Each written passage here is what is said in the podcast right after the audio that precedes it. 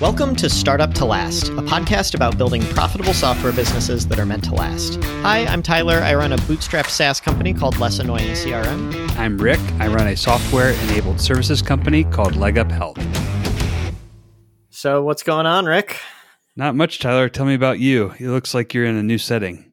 I'm in my my parents' basement right now. I mentioned last week that I moved out of the apartment because I hated dealing with elevators uh, and people not wearing masks. So here I am. Is Shelly with you? Yep, she's. I mean, not not right now, but she is uh, also in the ba- staying in the basement. It's actually kind of nice. My parents built a kind of like my grandma a while back was staying here, and they built a little like studio in the basement. So it's it's not like a couch and a TV. It's like it's got a little kitchenette, and it's actually set up kind of like a home.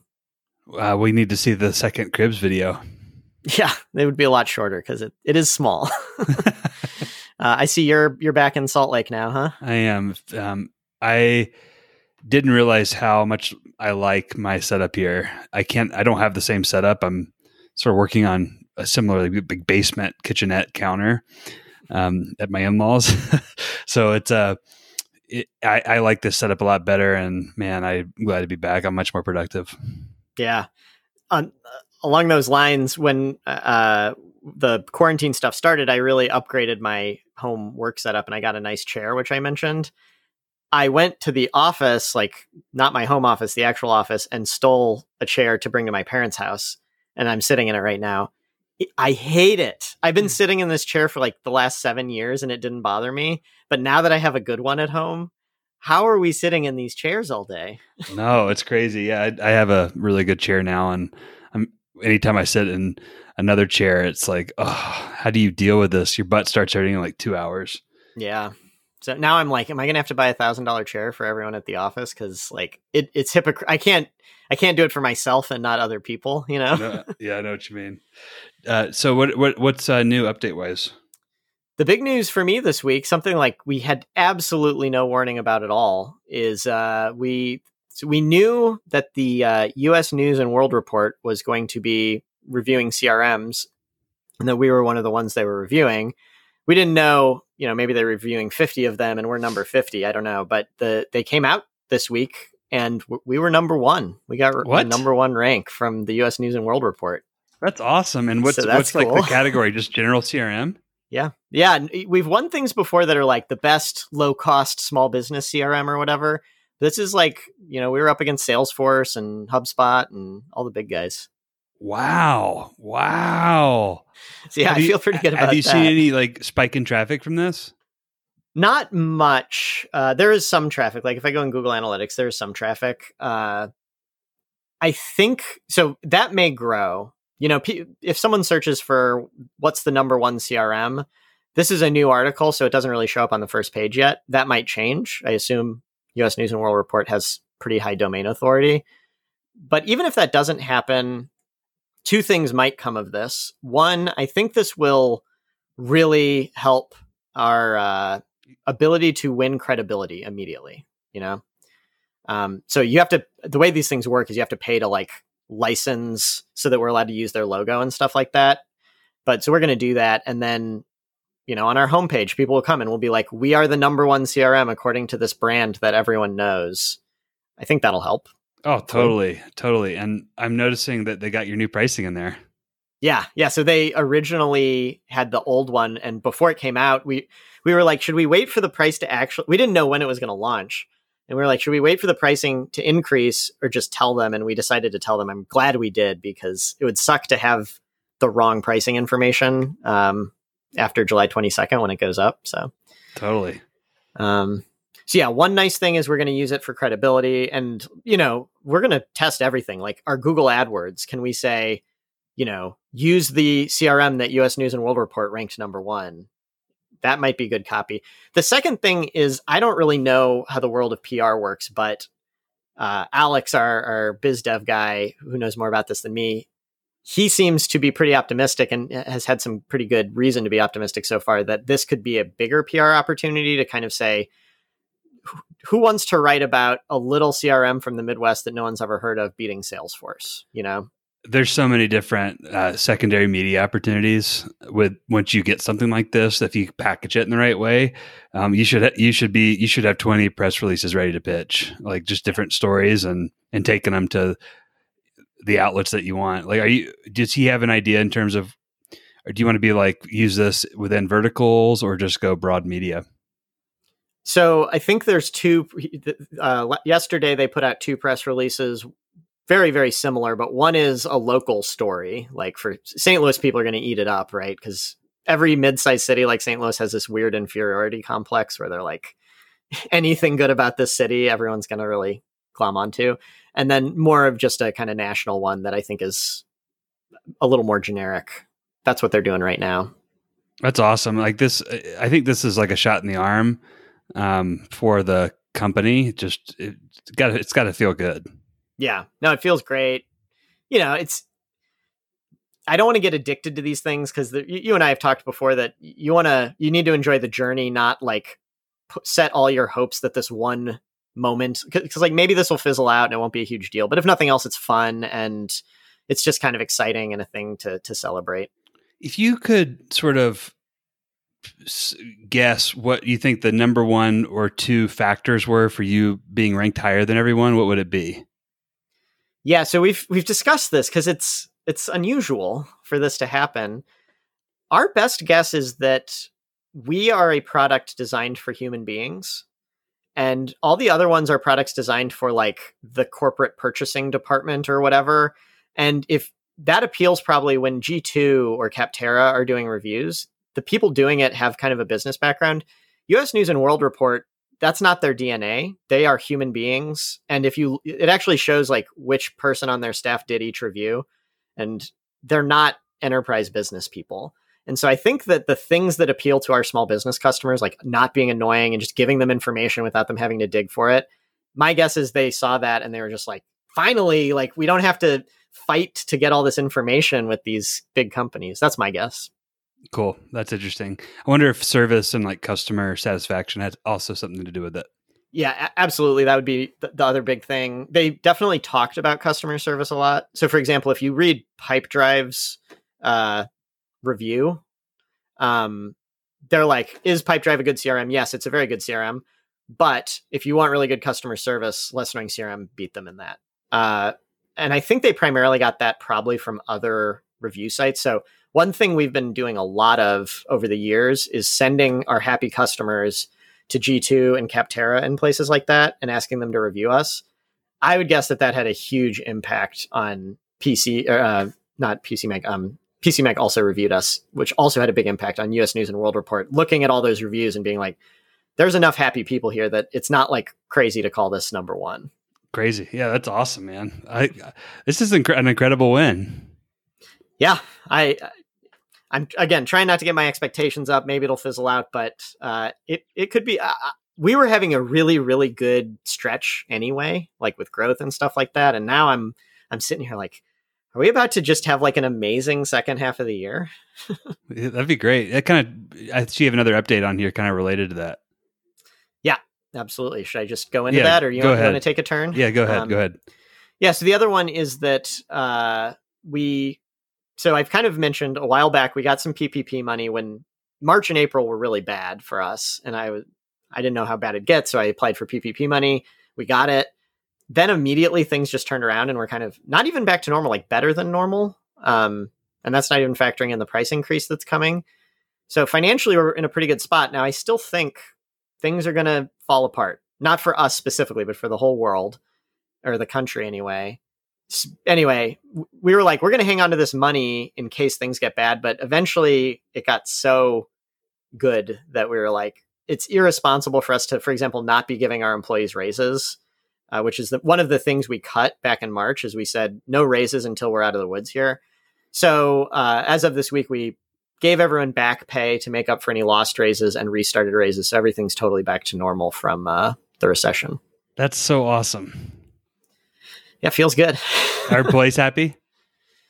Um, I think so. I, I honestly don't think they were all that. No one was at all upset about the pay cut. And actually, a few people reached out to me after I announced it, and they were like, "You can cut mine if it means to, like cut mine more and don't cut other people's." Like everyone was so ready to jump in and, and sacrifice. The reality is, it was only five thousand dollars that got that we had to do back pay. Well, sorry, there's the four partners. We actually took a pay cut, so the back pay for us was more significant. But the non-partner employees, no one got a pay cut. They just didn't get raises, and it was only for a few months. So it actually only ended up being about five thousand dollars to make them all whole. So, well, not a big deal, but like symbolically, I think it's a nice feeling. Which back to normal. Yeah, absolutely. That's cool. So, uh, yeah, that's me. What's going on with you? Well, uh, I, I kind of got. I get the big update I want to share is that I just launched right before this call self onboarding at leguphealth.com. So now a prospective client can go to leguphealth.com, uh, click get started, create an account, add their insurance policy information, um, all without chatting with me. And it's a multi step onboarding flow. I feel pretty good about it. It's still uh, got a lot of uh, what I would call edge cases and sort of automation to to make it really sort of get to that aha moment.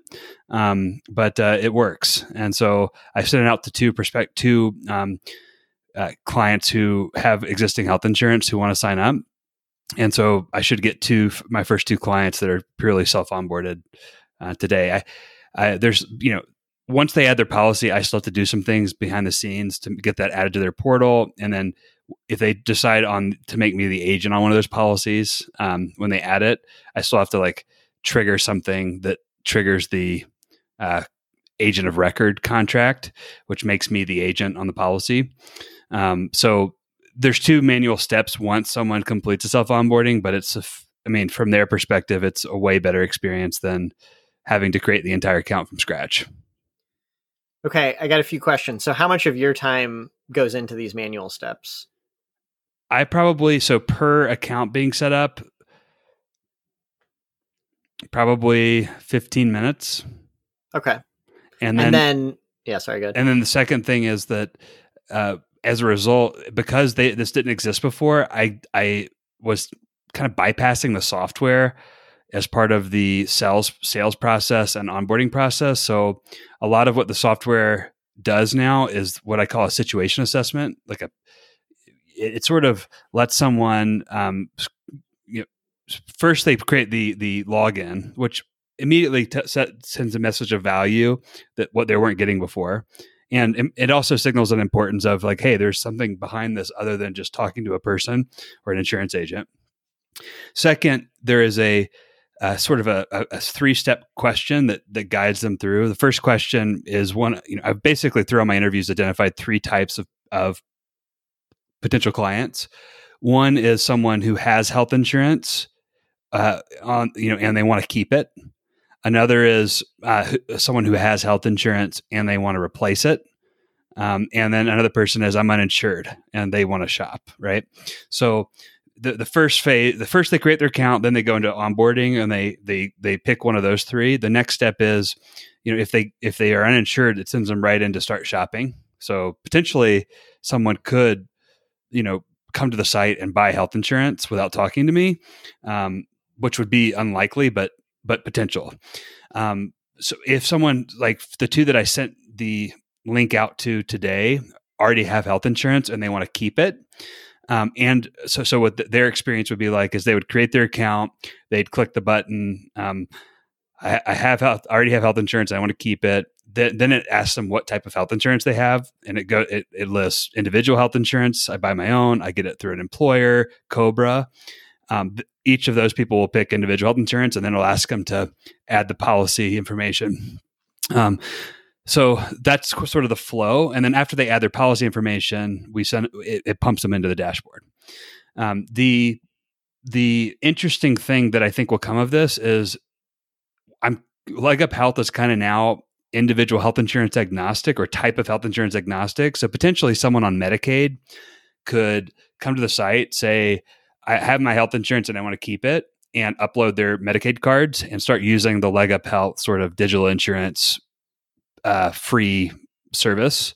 Yeah. Uh, digital insurance cards, manage your policies in one place, value proposition. Say, same with a group, someone on group health insurance. So it'll be interesting now that this is opened up, what type of people sort of come and create accounts and what they do when they do it, which I wasn't, I don't have any data data on so far.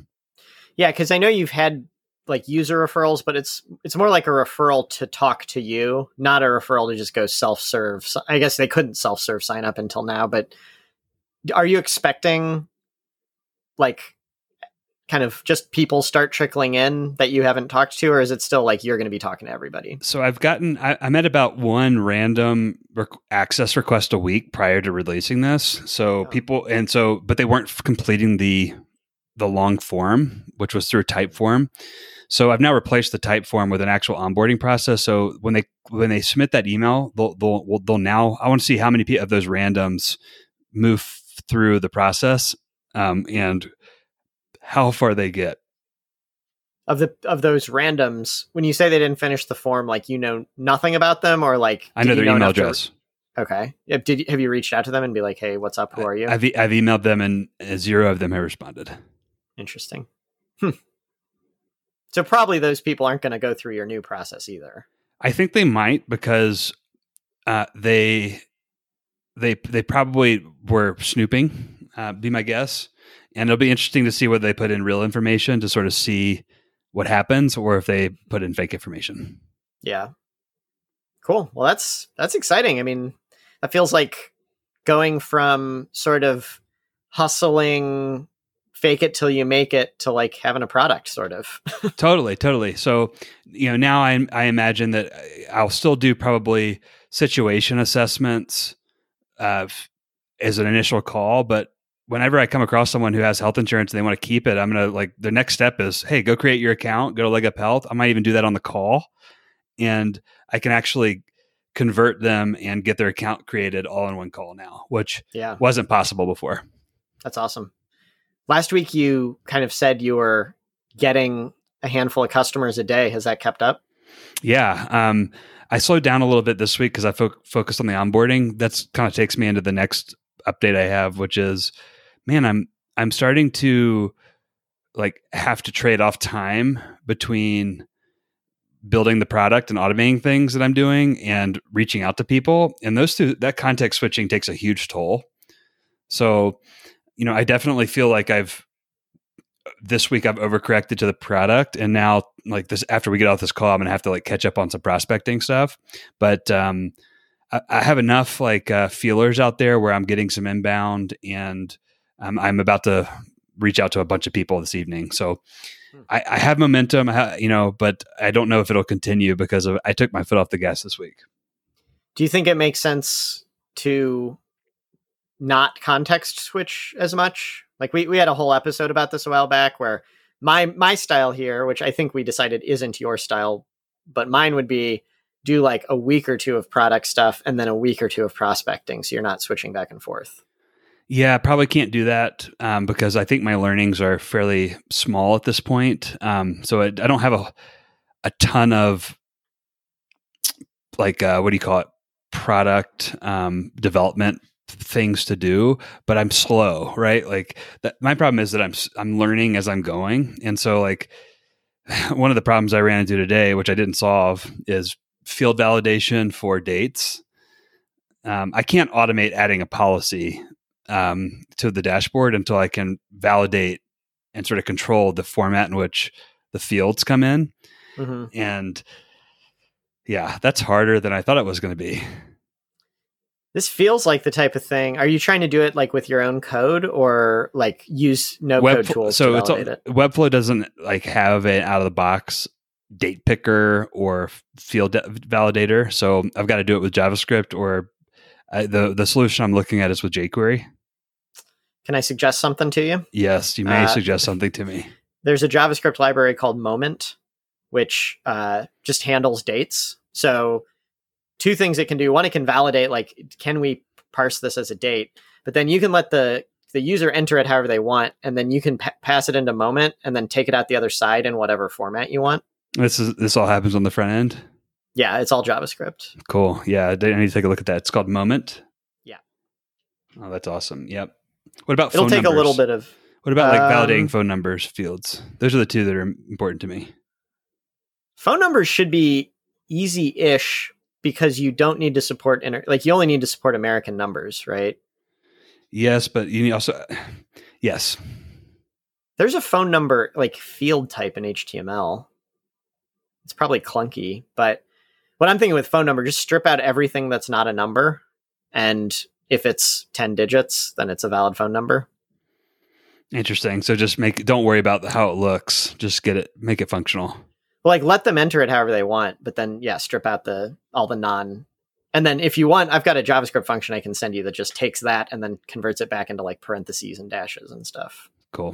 Because that, that's what we do with in less annoying CRM. You know, people are typing in contact information all day. That's what you do with a CRM.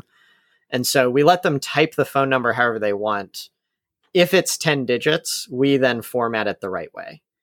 If it's not, we we show it to them however they typed it in. So like if it has an extension or something like that, it's just however you typed it in is what you get, but otherwise we'll format it for you.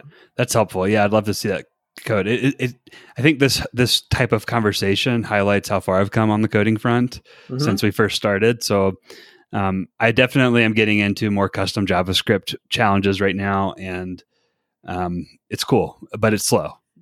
Yeah, it's cool seeing I guess one of my concerns with no code was you'd get really good at it and be able to do all the things you can do in no code, but then you'd kind of hit a wall. But it it's not hard to look at this and see a path towards five years from now you're an amazing programmer because you just bit by bit switched out the like you hit a limitation with no code, replaced it with custom JavaScript.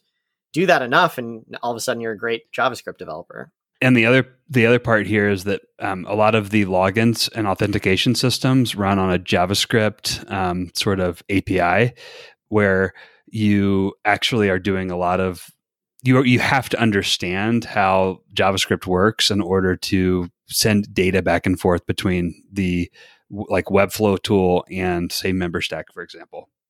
Yeah, that's cool. They call it a front end API. Yeah, interesting because we have this coding fellowship where we teach people to code and this summer we're doing it a little differently because it's all remote and i'm very busy with other stuff so i kind of stepped back from it a little bit. One of the things they're doing is they did a no code module and they all loved it. I'm wondering if next summer is the first two weeks no code and then it's like you're going to use code to enhance your no code app. That might be a really interesting way to like run a boot camp. Mm-hmm yeah, it's it is, and I think it. I actually have an intern right now whose project for the summer is to build a web tool. Um, he has full discretion on what web tool to use, but um, the more we're talking every week, and the the more pro- the progress he's sort of watching me make on the on the platform, it's almost like like let's figure out a, a module within Webflow and within MemberStack for you to build, and go do that. Yeah, interesting. Cool. What else? Um, all right, I'm not going to say his name because I didn't run it by him to get permission, but one of our listeners reached out to me after I said that uh, we were building a new API for Less Annoying CRM, and he runs this really cool SaaS company, which I will definitely give a shout out uh, after I get permission, and we'll, we'll actually build the integration. But very neat. He reached out and was like, I, I heard you talked about your API. I'm trying to do kind of integration marketing to you know build integrations with companies of your size to as a way to grow the customer base. And you know nothing set in stone but it seems like it's going to work and he's probably going to build an integration once our new api is done. So can you talk about maybe the job to be done that he solves without saying his name? Yeah yeah. So it's uh there's no way he doesn't want me to say it but yeah i should probably uh, i won't say it. But um it's a uh basically a, a help desk kind of tool um that so it would be kind of like when you open emails in the help desk, being able to see information about the contacts. When you send emails from the help desk, having that show up in the CRM. So it's actually pretty like a, I think a pretty natural fit. It's sometimes when two products integrate together, it's like, are these really related to each other? I don't know, but I think it's a pretty smooth integration uh, plan. Do you do you have a sense of how many users he has on his system that would be an opportunity for less annoying CRM? Uh, yeah, not a ton. I mean, like enough that it's it's a valid business, but we definitely have a lot more users. Um, I think also we have a cheaper product. We have a lot more users than any company our size because we charge so little. Um, so I think the users would probably flow more from us to him, but he would be building the integration and we would be like our users would get a better product. So that's really with us building the API, this is the dream for us is other people come along and make our product better And yeah, we're happy to like send out, you know, a newsletter blast out to our customers and be like, hey, you should check this out. That's awesome. Yeah, I'm really excited about it. I, I think, uh, well, yeah, I'm interested to see how that progresses, how long it takes. Um, that'll be an interesting update, like whether it, what the, whether it works, whether it's like a customer service issue. I, I can't wait to hear about this. Yeah, we have a couple third party API integrations right now, but they're like pretty weak because first of all, our API sucks, and no offense to the companies building them, but they're not like this. This one is the type of person who listens to this podcast reaching out to me. Like that's a sophisticated tech oriented person. These other ones are like not businesses that really are in the in the game of building API integration, so they they don't work very well. And your, your question about customer service headaches, they do create them where there's like a bug in the integ- in the well, we have this with both types of integrations. We also have integrations with MailChimp and Google and stuff that we built. And when people hit MailChimp problems, they're like, well, I know MailChimp's not going to answer my question. So they come to us and they're like, can you show me how to A B test subject lines in MailChimp? And we're always like, I mean, may, I guess, but like, that's kind of MailChimp's job. yeah. Does it make you want to build an email marketing tool? That's the one thing I never want to build. Th- that would be without question slam dunk the best thing we could build for our business. But as soon as you do that, you're in the business of trying to prevent people from spamming others with your product. I just don't want to be in that game because I know I love our customers, but 20% of them would just be absolutely terrible spammers if we let them. Yep. Yeah. so I, I can't let them. um, yeah. Well, speaking uh, of your API, I uh, I just read through your privacy policy and your terms of service, and totally ripped them um, for uh, P- for my initial onboarding uh, process and repurposed them. I found I like your approach. I really like how you um, you talk in human language in your privacy policy. I reviewed a lot today. I reviewed a lot of different privacy yeah. policies. Um, I really liked your plain language. Um, I liked that um, you had a summary at the beginning in plain, you know, non jargon. Um, I also I saw that you had API language in there, so um, it sounds like people like. I, I, assume you didn't put that in there until something happened where you were like, "We need to put that in there."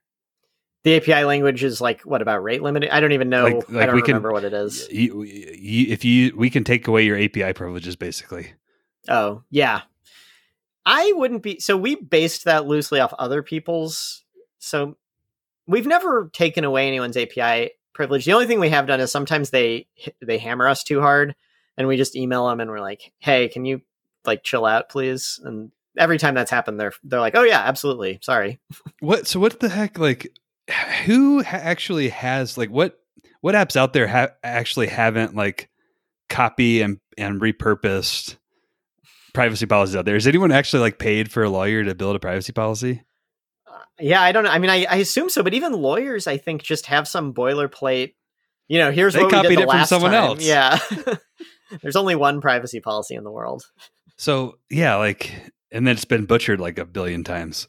Right. I, I mean, I guess. Uh, I mean, have you ever had an issue with privacy policy stuff? Nope. Um, it, it effectively never comes up except sometimes I always forget what's in the privacy policy and what's in the terms of service, but uh, sometimes customers can't get access to their account and they're like, you have to tell me this. And we're like, it says in our terms of service, if you don't control your email address, you're you're locked out because we can't verify who you are without like it's not like we're getting scans of their driver's license or you know whatever um and even that it's never a problem. We're just that's the only time we even like reference the authority of it. Other than that i mean i kind of think no one reads this stuff.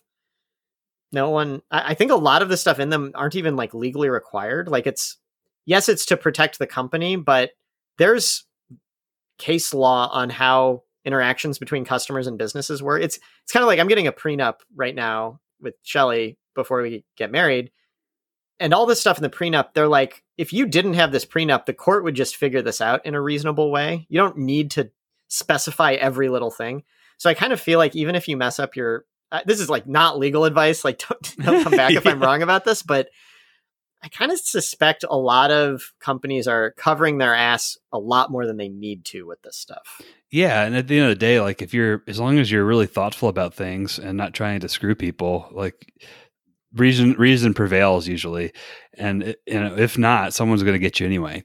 So like it's uh I think um mine's a little different than yours. You, well, we both have I think different high data like large data challenges. Your yours is a quantity and a you know personal like quantity of people issue and who owns what and that sort of thing. Mine's more less of a quantity issue and more of a what what constitutes HIPAA privacy, what know, and then getting into some of the health insurance state regulations and federal marketplace state regulate or federal regulations around what I'm able to do on their behalf, what third parties I can send data to, that kind of stuff. So I had to yeah. I had to add a little bit of flavor um, related to like you know health insurance, like health This is more specific to health insurance. Interesting. And on that topic, so we have privacy policy terms of service. We also have a security center, we call it, which is four or five articles about like here's our GDPR stuff, here's physical security, digital security, stuff like that. Um, people read that way, way more. So for anyone listening who is afraid to stray from the boilerplate terms of service and privacy policy their lawyers gave them, I'd recommend just like make a different thing, which is what you actually show people in a more prominent way. And they'll thank you for it. Because people tell us all the time, like, they read the security center and they're like, I actually understand what's going on here. And it makes sense to me. Great. Yeah. And I think I've read through all that for, from you too. And it seemed like that was more of like sales language or marketing messaging where you were actually turning what historically as legal jargon and CYA into, hey, here's why you should trust us. Right. Yeah. And the reason that came to mind is you mentioned HIPAA. We obviously aren't HIPAA compliant, but that's, we explain that there rather than explaining it in our terms of service. And then when people email us about it, we're like, here's an article about our relationship with HIPAA, and hopefully that gives you what you need to know. Yeah, that's cool. Um, do you, uh, I, speaking of GDPR, I mean, I, you have customers, I guess, in and the in Europe. I, I yeah. I'm not going to. Does that mean GDPR doesn't apply? Yeah, especially because you're not. Uh, they just changed the name. I think Privacy Shield is what it's called now, or maybe that was the old name for it. But there's like a trade agreement between the EU and the U- US that's basically like obviously the EU EU regulations can't apply to you, but they can prohibit European customers from using you. And so if you want European customers, you need to get this Privacy Shield certification that basically says the EU is allowed to sue me in US courts. Um, I'm probably butchering what's actually going on, but I think conceptually that's about right. Uh, so we are Privacy Shield certified, which now we are kind of exposed to European law.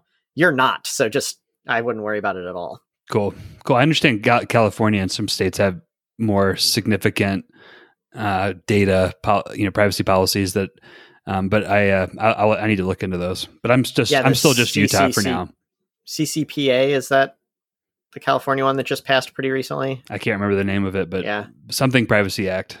Right. I think it's very similar to GDPR. So, like, we just when that passed, we just like added a little note like if you're looking for CCPA stuff, maybe we didn't even add it. When people email us, we tell them just like read our GDPR stuff. It's the same thing. cool, cool. Yeah. Um, well, what any other updates from you? Yeah. Um, this isn't exactly an update, but it's something we've talked about before that I've been thinking about, and that is remote work uh, stuff. I think we're going to be remote for a long time, so this isn't going to apply anytime soon. But I've kind of been thinking about what do we do when the world when we can kind of go back to normal and basically, I love working remotely. I mean, I miss seeing people and I miss the office. I'm not saying I, I, I didn't, I didn't hate it or anything, but I like you wake up and roll out of bed and your computer's right there. You don't, have, not that I really had much of a commute. I just walked, but you don't have to do that. But you don't necessarily have to. You just have a lot more flexibility. Like I ate lunch on the porch with my dad today. You know, um, I was in Bear Lake for three weeks. Yeah, exactly. Right. There's a lot of benefits to it. And I think a lot of people feel that way, but then at the same time, a lot of people are miserable right now and really want to get back to work. And I, from a, a company culture standpoint, I don't want to go, I don't want to become a fully remote company. I don't think there's a lot of reasons to do it, but that's not what we're going to do. But I've been thinking, can we get more of the benefits of remote work than what we had before? Because what we had before was everyone could work remotely one day per week and two weeks per year. Um, just up to you to pick which day each week you wanted to. So I've been dabbling with this. I'm interested in your thoughts on this. What I've been wondering about is maybe, uh, well, okay, so why can't we just let people work remotely more? I think that my answer to that is the more people can work remotely, the fewer people are there at any given time. And so you lose the critical mass of like having the team in a room together. So one day a week's not a big deal. Like 20% of people are gone any typical day, but it still feels normal. But if it's two days a week, now 40% of people are gone each day, right? Um, so what I've been thinking is maybe we could allow more remote work if we allow less flexibility about when the remote work happens. So I've been thinking of switching, and again, this might be a year off, but switching to a model of Tuesday and Wednesday, you come into the, the office. Every other day, if you want to go remote, you can. But so if you schedule a meeting with someone on Tuesday or Wednesday, you know they're going to be there. We'll have company lunch. We'll have our weekly meeting. You're every week you're going to have high quality interactions with the entire team. But then you get three times as much time to to work from home if you want to. What do you think about that? Right now you're at one day. One day, but but you can pick it whenever you want. Yeah. I really like the idea of sort of extending the weekend on either side. Um, maybe you st- going to two days in the office seems maybe you start with three and see how it works. Yeah. Like Tuesday, tu- Wednesday, like Tuesday, Thursday. Wednesday, Thursday, and having Friday and Monday. I mean, that lets lot that gives a lot of flexibility in terms of doing something interesting with travel or um, you know, I guess taking advantage of being remote. And then it's like yeah. then you get you, on the other hand, you give you get less flexibility on Tuesday, Wednesday, Thursday. That's the trade off, right? But yeah.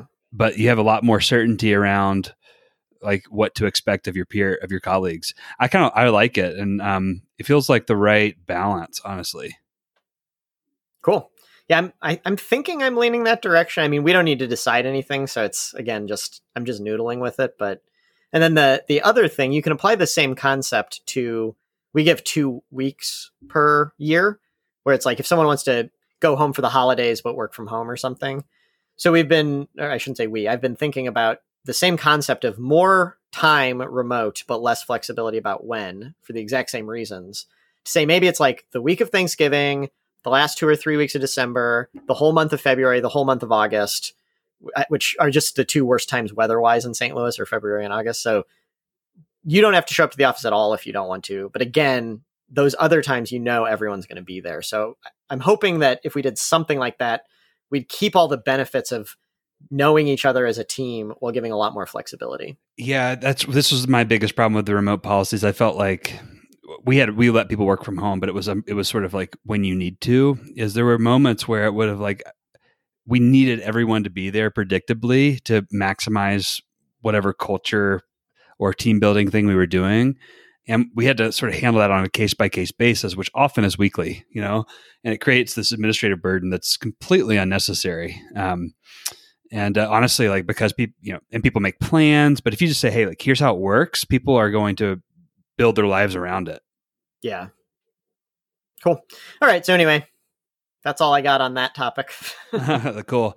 Um, the only other update I have. Uh, this is a, a, episode of updates. Um, it, th- this is. Um, I'm really excited. Uh, I, I think I mentioned last week that uh, one of our in, summer interns, Lena, has been working to build out a go to market plan and validate some segments to focus on, some vertical segments. So we're already limiting ourselves to just Utah.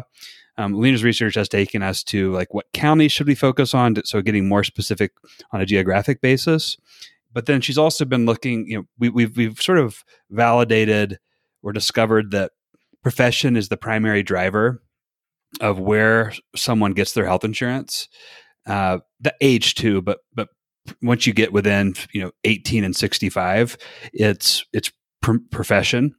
So so so she started looking at different professional segments within uh, Summit County, which is where Park City is, and and she she started with retail, then she moved into real estate. She had a really hard time re- with retail getting a hold of people, reaching out to the owners and mm, and the employees. Um, then she switched to real estate and had a totally different experience. First of all, most real estate agents' information are published online with their contact information, so it's very easy to to find who they are and then reach out to them. But she basically spent the last few weeks calling real estate agents and and sort of doing market research around.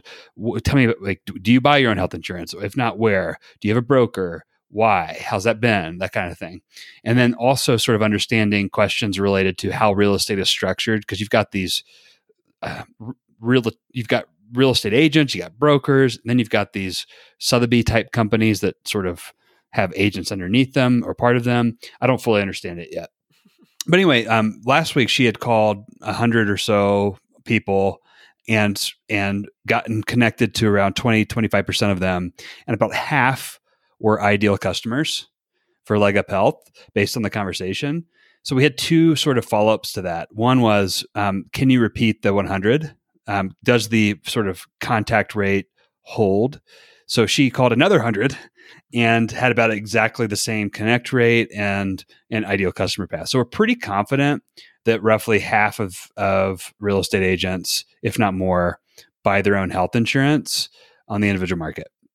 So, um, the the next question that, that she didn't get to this past week, but she's going to focus on next week is of the people who are ideal customers when invited to try Leg Up Health, how many take take take us up on that offer? We don't really have the right messaging yet, so it's partly an exercise in figuring out the messaging that resonates, but also sort of a a test of how sellable eh, what are the how, how strong the forces of pull leg up health has and how strong the forces of push the pain has. Mm-hmm. um one you know the, the the win here is that real estate looks really promising. So one question we it's, this kind of turns into a topic but one question we're facing is should we uh, keep going on real estate or sort of tie this up with a bow when we're ready for when we're ready and find another couple segments to focus on within summit county? Or should we just keep going deeper on real estate um, the other the other thing that it's bringing up is uh, we're finding that because people have been in, in pain for so long on the individual market, they're just like kind of given up, and they're experiencing this. We're, we're using the term numb pain. Uh, so they have pain, right? Like, but it's numb, and They've so like accepted it, kind of. Yeah, and so there's not a push anymore. It's like it's just you know usually when you when you have pain, you're out looking for the solution. It's like and and you find someone that solves it, and you're like, whoa, this is awesome this pain's numb. So it takes a conversation or two to sort of pull out memories of the pain and and the fact that it actually is still there. I just had forgotten about it. And you know, that's a difficult product to sell. Is it does it work with the couple conversations though? Too soon to tell. Um, I haven't had enough of those conversations, but like, yeah, like you get someone talking and they realize like, wow, like actually my bar is so low for individual health insurance service that like all you have to do is basically call me once a year and check on me and I'm ha- like that's better. It, it, I haven't figured out the yeah. words to to fig- to get it out efficiently, but eventually it comes out. it's like it, it it's like um but what if? It's a lot of what ifs. What what if you had this happen? What if you had this happen? Is it possible you don't need to like you don't need them to feel that much pain because you're not asking them for any money. You're you're asking them for what, an hour of their time basically to just sign up and make you the the broker of record. Yeah, maybe we just need to get more confident asking, and we're not asking. Well, I almost wonder like it's such a small ask. I almost wonder if you could just be like, here's a deal. You don't feel the pain right now, but you remember when you signed up, it sucked. It's going to happen again. When it happened, all you have to do is switch to us now. When it happens, we'll just take care of it for you. you you'll be covered at the time. Like that might be all you need. So there's two factors that make it a challenge. That takes time on their behalf, right? Yeah. And there's like this they have the, there's like this um because it's health insurance, there's this emotional complexity that is like, well, if I switch to you, is, it, is my policy going to change? You know, it, it, mm-hmm. it's not as simple as as just what it sounds for them. The second factor is if they already have an agent, there is sort right. of this conflict that gets created between uh, us and the, and the old agent that and you know how people are they don't like you don't like conflict so if i came to you and said hey switch yeah. the agent and you haven't talked to that agent in five years but you know that when you switch to me that agent's going to get a letter you know get notified i honestly there seem to be enough agents or enough customers that don't have agents I would like say until you've got some market saturation, just only go after the people without agents. You don't know that until you're talking to them. So, Yeah. you know, it's, so it's like, you, you- what do you do? Do you, so do you, let's say that, that you call 100 people, you, you find, you know, 15 ideal customers, 50% have a broker, 50% don't. What do you, how do you, you know, you, you don't want to Yeah. just leave it all on the table. Sure. I, I guess I guess what I mean is if if you're I think you've I forget the terminology, but you've kind of described to me before. Sometimes you're in a position where you're hunting, and sometimes you're like qualifying leads that are coming in. If you're in a qualifying spot here, at that point, I, I wouldn't say throw them away, but put them on a more automated thing. Be like, oh, we've got this self service thing. Go sign up, put your insurance in. You'll get a little value out of it, and then nurture them from there. And then like really, you know, do the sales call with the person who doesn't have an agent or something. it's almost like, well, you know, don't make us an agent. Give us give our software a try. Give our service a try. You can always make us the agent later once you trust us. Um, that's the pitch for the person with an agent. And then without an agent, it's like, listen, it's a no brainer. Sign up. right. Sign up today. Yeah. But that's where you put. It's it's a question of like, one's actually ideal, one's not. The ideal is no broker. Um, the, when they have a broker, then it's not as ideal. It's still a good cus- qualified. It's still a qualified client, but Yeah. not an ideal customer. Yeah. Cool. That's helpful. But I mean, that's great that real estate's going so well. You said one thing you have to decide is do you keep, do you dive deeper into real estate or do you switch? What does dive deeper, diving deeper look like? Because you're not actually trying to make the sale yet, are you? Yeah. So I think the answer to just cut to the chase is to move on to another segment. The, the fact is, I'm not ready yet to start hmm crossing the chasm. Um, we need to just continue to validate the market. And if, you know, until the product's ready and we have 50 users, 50 clients, and we're ready to go market, true marketing, we have a budget for it, it we re- there's really not much to do other than, you know, Well, that, ahead. that makes sense to me, but Lena knows she's called 200 people and 30 of them are good fits who don't have agents right now. Should you just go sell to those 30? So so I would say like there's a separate question of like okay how do there's there, do we go bigger on real estate or do we Mhm. sort of tie it up with a bow? And I think part of tying it up with a bow is we've built relationships with 30 or so I you know potentially ideal customers. How do we handle those as part of tying up with a bow? Um, but do we go get more relationships? And I think the answer to that is no. Do we do we need to tie up the bow? Absolutely. Um, and then the question becomes what segments next? And we're thinking cosmetology um, so hairstylists, beauty beauticians, um, nail nail people, um, those, those types of people. But there's also we're also looking at some of the um, you know lower pay lower on the compensation ladder medical professions, like dental hygienists, um, physical therapists, that kind of thing. Have you considered insurance, but not health insurance? That's another one. Yes. So like property insurance agencies, that sort of thing. The thing that you get in trouble with there that I this is biased from Zane Benefits and PeopleKeep days is a lot of those people have sort of partners in place. Yeah, that makes Um, but they they are they're kind of like your coaches in a way in that I bet if we if we focused on them, not only if we could get them, it might be a little bit harder to get them, but once we get them, they probably have a lot of potential refer. They could be a really strong referral candidate, yeah, especially if, if they're in a consumer line. yeah. I even wonder if you down. could kind of tell them, like, I wonder if you could, you know, you scratch my back, I'll scratch yours. You probably won't have anyone to refer them to, but Well, the problem is they already have the "I'll scratch your back, um, you, you scratch mine" re- relationship with another agent. With That's someone the else, challenge. Yeah. gotcha. Um, so, so yeah, I would say uh, other insurance lines is a really good one. The reason I mentioned that is for us. So I've been looking at our industries a little bit recently, and it looks like real estate and insurance are our two strongest, and they're also our two most related. Like there's just so many similarities between real estate and Wait, insurance. wait, wait! Did you just say that you have a lot of real estate people on your platform? I sure did. well, what the? I mean, I feel like there's a collaboration opportunity here. Yeah. The problem is, uh, I think probably a very, very small number of them are in Utah, but um, yeah, if they could go the other way, we sell in Utah, so you know. yeah, totally. I, well, I, Uh, I'll follow up on this. Yeah, for sure. But I looked at it of the, you know, a few months ago, I kind of mentioned we started collecting people's industries when they sign up. Surprisingly, it's not required, but a ton of people fill it out now. And real estate's the highest volume, and then insurance is the highest uh, conversion rate, like trial to paid conversion rate of the high volume ones. We have a couple like smaller ones that convert at a very very high rate, but the, the volume's so low.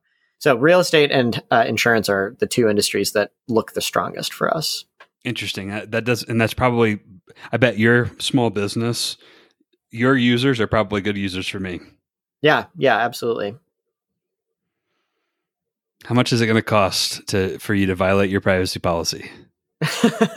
I'm just trying to think if there's a way to f- know who's in Utah. I mean, there's of course a way to, but like, do I have an easy way of accessing that? I don't know. You don't know how many um, users do you do you do you have like a map that shows what your user population is by uh, geographic area? We used to. We used to have intercom for this. Mm. Um, we never paid for intercom. Like they were a very different product back in the day. We just used their freemium thing, and we never messaged anybody. We just looked at their map. But I think we don't have that anymore. So no, I, I, I personally have not seen a map of our users in like four years. That'd be interesting to see. Do you, do you remember where they were mostly when you had one? We looked at them more like by country than by state. So th- this was like we were making a big push in the UK, and we like to say, oh, we have customers in over 70 countries. So that's the type of thing we were looking up more so than where state. in the country. Yep. Yeah. Cool. Cool. Well, yeah, that's helpful. I, I think you're right. Um, I'm I'm I'm probably going to let Lena just follow her curiosity with what segments to go with because she's pretty quickly she's pretty what she's really good at is sort of not getting stuck on something. When when her curiosity leads to a dead end she's like oh well i need to just go try something else. Yeah and that's awesome. so valuable. Oh so you know, maybe cosmetology isn't right but she'll figure that out quickly enough and then come up with another idea. Yeah awesome. Do, do you have any topics to discuss? Um yeah we've got maybe 10 minutes here i've got one but it can also wait anything that you you'd like to get to today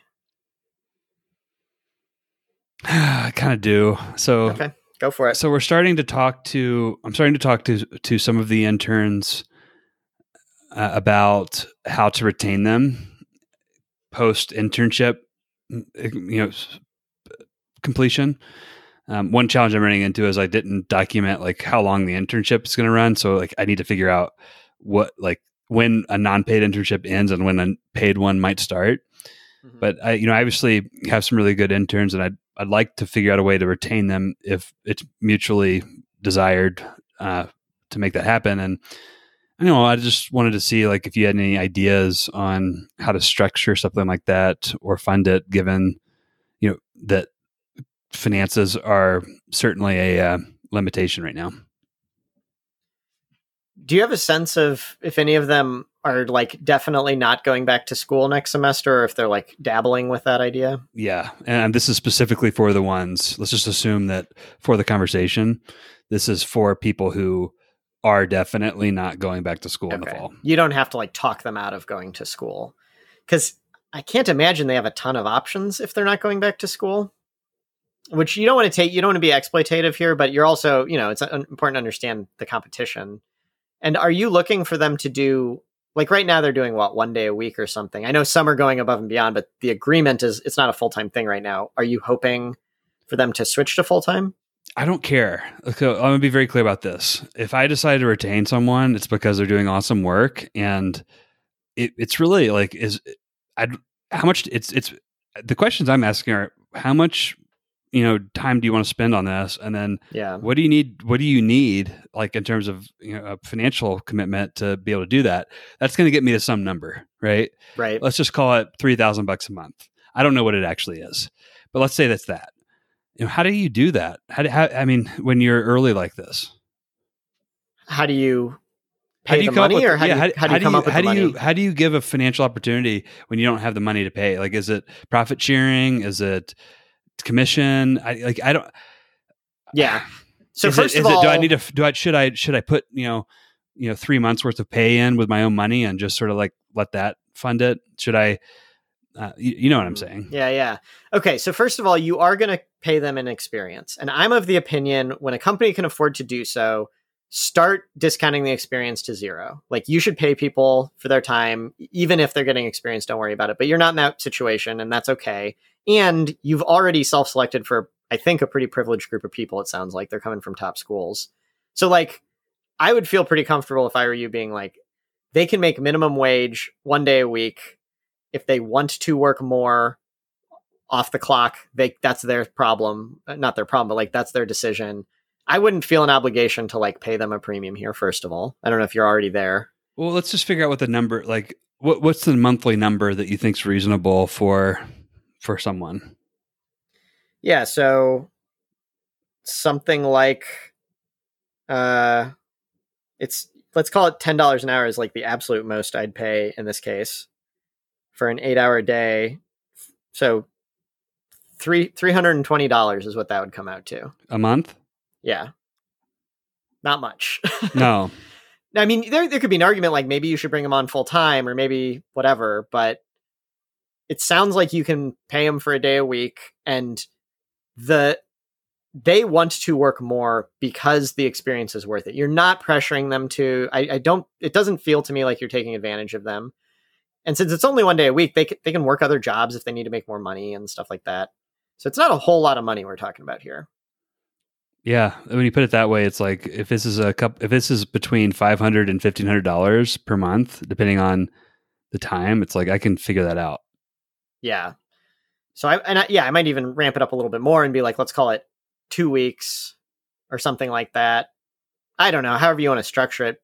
Are, do you think anyone could actually sell your product? Because then you then it's easy if they're profitable. Yeah. So I think I think depending on I think getting into like uh this plus like doing a base plus profit sharing, low base plus like, hey, based on I'll pay you if, if we can afford to more.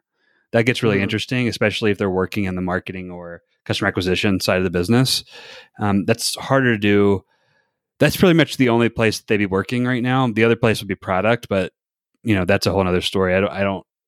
That's not really what I would be looking for. So, yeah, I think I think you've given me some is there a good way to have these conversations with i'm used to have working with people who've been employed before. Yeah. And and so it's like is, have you when you when you're hiring college students how do you talk about how do you make them feel comfortable with how you're talking to them about this? Do you are you tr- my my sort of approach is to be uber transparent. It's like you know here's how much money we're making. You know here's here's um, sort of uh, how i might think about your time and on an hourly basis. You know how many hours do you want to work? That comes to this. Um, I can't afford to pay that. Um, you know, so let's maybe we maybe maybe we meet in the middle, and I pay. I figure out how to come up with half of that with you know my own money, and you know if we grow, which here's some scenarios, we can do some profit sharing um, for you to make up the difference. I think that sounds great. I, giving over explaining things, being very transparent, acknowledging the problems with it is a great way to earn trust especially you're talking about a group of people who can probably all they're just going to live with their parents. They, they're going to have no living expenses. They're probably going to have an allowance. They're probably not used to living on their own anyway. So the cost to them of this is nothing. And by, by giving a little downside i think it, it builds credibility because they're not going to care about the downside but it shows that you're being upfront with them. So I, I think you definitely should be transparent. And there is some upside there. Like, yeah. hey, like this is money you could go do something with, save it, whatever you want to do. Right. The only thing I'd add is when you have the like everything you just said to me made a lot of sense because I know how the world works the way every adult does. Um, I think you need to give interns like I'm not exaggerating when I would suggest maybe an hour long. Here's how here's how the things that are about to be discussed work right? Like here's mm. how companies pay people. Like a normal work week is 40 hours. Did you know that? Like maybe not. Um, and just kind of explain and here's how a new business works and like eventually i want to pay but normally what businesses do is they give equity at this point but i'm a different type of business and so i'm trying to look for like just giving them more background on it i think could yep. help. Yep. There's a presentation here that i can put together and and uh, the interns are my sort of first test on this, and um, it's good. Final thought here: Have you? Do they know each other? No, they're starting to. One, they're starting to connect on their own via Slack and have calls, but yeah. that's very early. I think one thing you could also offer here is like a bit more community with them is you could say, listen, I didn't know what I was getting into this summer. Uh, I don't know if you're going to offer this to all of them or just some of them, but you can be like, you all are the ones that I think are doing a great job. I don't want this to just be this kind of throwaway thing that maybe you shouldn't say that, but that maybe it started out as and be like, I would give the presentation to all of them together, let them all ask questions and be like, right now, among other things, like I'm going to start paying you and whatever, but also right now, you're all on a team together. You're not going to be lonely next semester. Yeah, this uh, I, I probably wouldn't present it to, to all of them together, but I would probably I think the community aspect is important. It's like, listen, this was more of like a a internship. This this new role is going to be much more part of the team. You're going to have a Leg Up Health email address. You're going to be um, given some responsibilities um, to make decisions and and interact with customers and represent the brand. That's interesting. Yeah, have a weekly meeting with them. Yep. Yeah. We'll have a weekly team meeting in addition to our one on one. Yeah. Uh, I've heard a lot f- from my interns. Like everyone always says they like the job, even if, I don't know if they're telling the truth. They're not going to tell me they hate it. But one thing people are saying a lot more this summer than previous summers is they're like, without this, I would have no human contact. Hmm. So that's something you can kind of sell them on, I think. Yeah. I, um, I, I like, uh, I, am sure that our listeners are tired tired of hearing us talk about interns, but I'm actually learning a ton from this. And if you haven't tried putting together an internship program the, for your company, I highly recommend it. It's definitely a learning curve in terms of how you think about it. Everyone's different in terms of I've, I've got six right now. They're all very different how they're processing information and how productive they are. Um, and uh, but it's very rewarding and uh, as you told me it would, it, it definitely turns into relationships that could be much more meaningful than an internship. Yeah. Well, I'm glad to hear it's going well. Yeah, I know we're we're at an, an hour and a half at this point. Do you want to talk about anything else? Uh, no, I'm. I've got a topic I'm very interested in, but it's not at all time sensitive. So uh, let's save it for next week. Can you tease a little bit? What's an LP? A limited partner. What does that mean to dipping I'm, your toes I'm, in the water? I'm uh, considering, or I've made a soft commitment to invest a little bit of money in a uh, investment fund. Ooh, of of of, uh, of notoriety. It's uh, Earnest Capital. Oh, which, cool. Um, so it's not venture. It's not a venture capital fund, but like it's kind of playing in the same space. Um, I really, I'm, yeah, you know about them. oh stuff. yeah, yeah. I was wondering. I I thought about every time I got I get their their calls for capital. I I think of you. Yeah, I uh so I, I want to spend more time than we have right now talking about this, but yeah, that's the teaser is I've I've made a soft commit, so to some extent like I'm doing it, but I'm also just interested in your thoughts on is this smart and stuff like that. yeah, that'll be an interesting conversation. Cool. Cool. Um, All right. Anything else? Nope, that's it for me. All right. Um, hey, everyone. Thank you for listening. If you liked this episode, I have two favors to ask. First, please write a review on the podcast app of your choice because reviews play a huge role in helping other people discover useful podcasts. Second, if you know any founders or aspiring founders of independent startups, please tell them about Startup to Last. And if you'd like to review past topics and show notes, visit startuptolast.com. Tyler, I'll see you next week. See ya.